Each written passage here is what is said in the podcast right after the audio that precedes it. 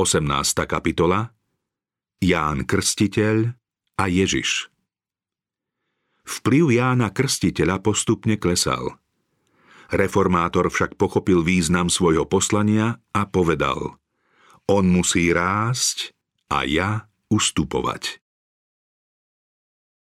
Za nejaký čas mal Ján Krstiteľ v národe väčší vplyv než poprední muži, kňazi a kniežatá. Keby sa bol sám vyhlásil za Mesiáša a podnietil vzburu proti Rímu, duchovní vodcovia i ľud by sa pridali na jeho stranu. Satan pohotovo útočil na Jána Krstiteľa všetkým, čo lichotí ctižiadosti dobyvateľov sveta – Ján si bol vedomý svojho vplyvu, no všetky lákavé ponuky rázne odmietal. Pozornosť, ktorá sa na neho upriamila, obracal na toho, ktorý mal prísť po ňom. Teraz videl, ako jeho popularita pomaly klesá a stredom pozornosti sa stáva Kristus. Denne mu ubúdalo poslucháčov. Keď Ježiš prišiel z Jeruzalema do Jordánskej krajiny, ľudia sa k nemu hrnuli, aby ho počuli. Poslucháčov deň čo deň pribúdalo. Mnohí prišli kvôli krstu a keďže Kristus sám nekrstil, zveril tento posvetný obrad svojim učeníkom. Tým plne potvrdil poslanie svojho predchodcu.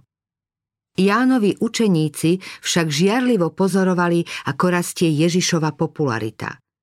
Na príležitosť kritizovať jeho dielo nemuseli dlho čakať. Medzi nimi a Židmi vznikol spor, či krst očistuje človeka od hriechu. Jánovi učeníci sa domnievali, že Ježišov krst sa podstatne líši od krstu Jánovho. Čoskoro sa začali s kristovými učeníkmi dohadovať o to, ktoré slová pri krste používať a nakoniec i o to, či majú Ježišovi učeníci vôbec právo krstiť. Jánovi učeníci prišli k svojmu učiteľovi so sťažnosťou. Rabbi, ten, čo bol s tebou za Jordánom a ty si mu vydal svedectvo, tu krstí a všetci idú k nemu. Týmito slovami pokúšal Satan krstiteľa. Hoci sa zdalo, že Jánovo poslanie sa chýli ku koncu, nepriateľ mal ešte možnosť Kristovmu dielu uškodiť. Keby si Ján zakladal na sebe, keby bol rozčarovaný či sklamaný z toho, že sa dostáva do úzadia, bol by zasial semeno rozkolu, podnietil závisť a žiarlivosť. Tým by vážne ohrozil šírenie evanielia. Jan mal ako každý človek svoje prirodzené chyby a slabosti, no dotyk Božej lásky ho zmenil. Zotrvával vo vzduší, ktoré nepoznalo sebectvo ani ctižiadosť a akýkoľvek náznak žiarlivosti mu bol úplne cudzí. Nie len, že s nespokojnosťou svojich učeníkov nesúhlasil – ale ukázal, ako jasne chápe svoj vzťah k Mesiášovi a ako radostne víta toho, ktorému pripravoval cestu. Povedal, človek si nemôže prisvojiť nič, ak mu to nebolo dané z neba. Vy sami ste svedkami, že som povedal, ja nie som Mesiáš, ale som poslaný pred ním.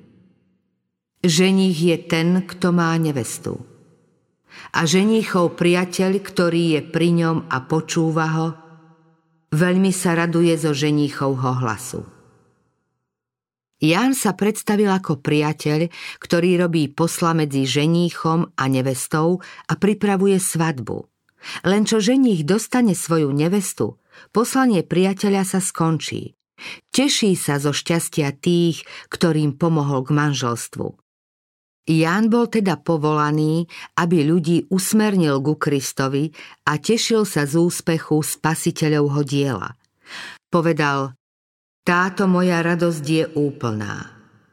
On musí rásť a ja sa umenšovať.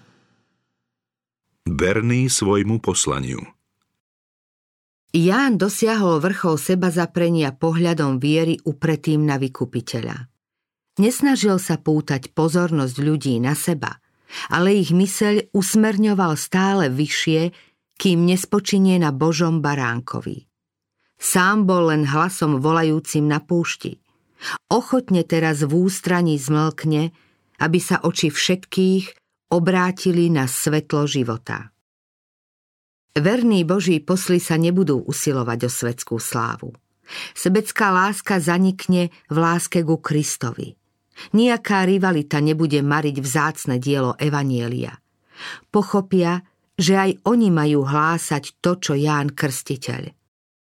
Hľa, Boží baránok, ktorý sníma hriech sveta. Budú vyvyšovať Ježiša a s ním bude vyvýšené aj ľudstvo. Lebo takto vraví vyvýšený a vznešený, obyvateľ väčšnosti, ktorého meno je svetý. Prebývam na výšinách a vo svetosti aj pri tom, kto je skrúšený a pokorný duchom, aby som oživil ducha pokorných a oživil ducha skrúšených. Proroka zbaveného sebectva naplnilo Božie svetlo. Keď svedčil o spasiteľovej sláve, jeho slová sa zhodovali s výrokmi Kristovho rozhovoru s Nikodémom. Ján povedal, kto prichádza z hora, je nad všetkými. Kto je zo zeme, patrí zemi a hovorí pozemsky.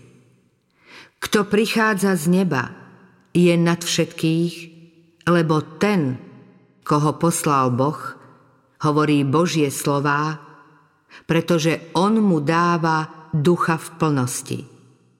Kristus mohol povedať, nehľadám svoju vôľu, ale vôľu toho, ktorý ma poslal. Čítame o ňom. Miloval si spravodlivosť a nenávidel si neprávosť. Preto ťa Boh, tvoj Boh, pomazal olejom plesania viac ako tvojich druhov. Pretože Boh mu dáva ducha v plnosti.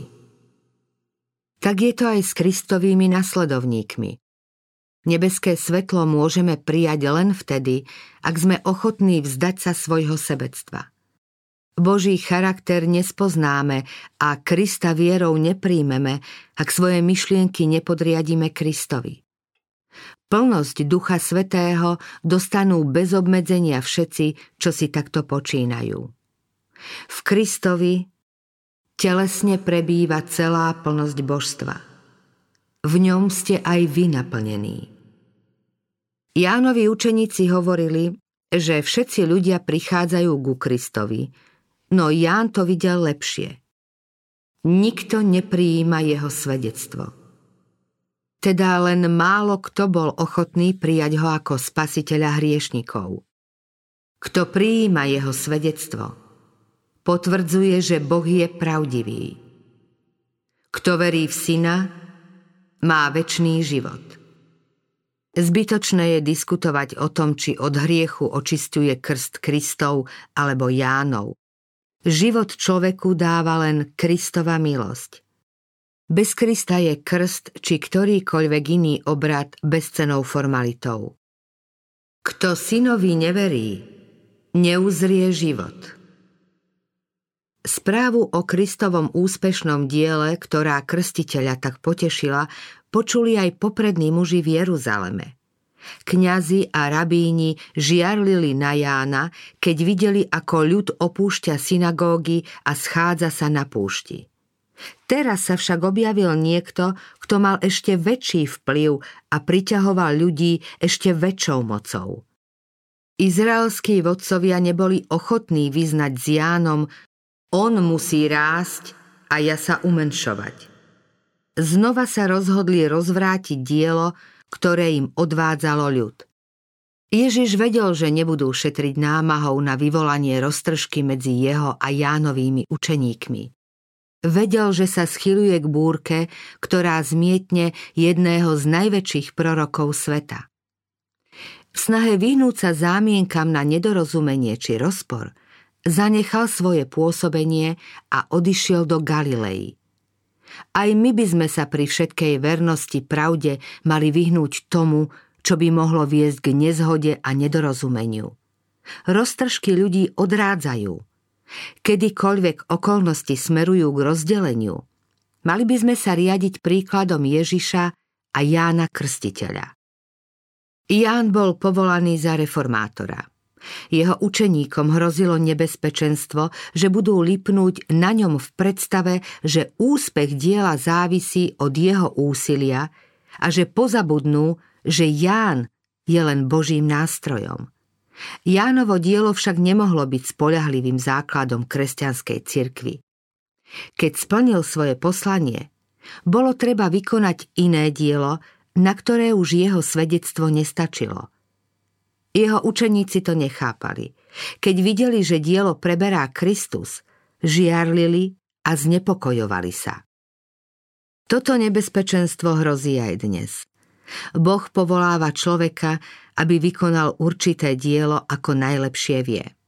Pán potom privádza iných ľudí, ktorí majú dielo ďalej rozvíjať. Mnohí sa však, podobne ako Jánovi učeníci, domnievajú, že úspech práce závisí od toho, kto ju začal. Pozornosť sa upiera na človeka a vôbec nie na Boha. Podnecuje to žiarlivosť a Božie dielo utrpí. Ten, komu sú neoprávnene pripočítavané všetky zásluhy, je v pokušení podľahnúť prehnanému sebavedomiu. Neuvedomuje si svoju závislosť od Boha.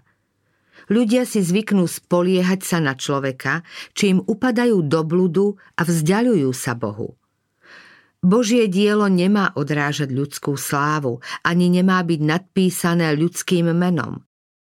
Pán občas povolá rôznych pracovníkov, aby ich službou dosiahol svoj zámer. Šťastní sú tí, čo sa chcú ochotne pokoriť a s Jánom Krstiteľom vravia. On musí rásť a ja sa umenšovať.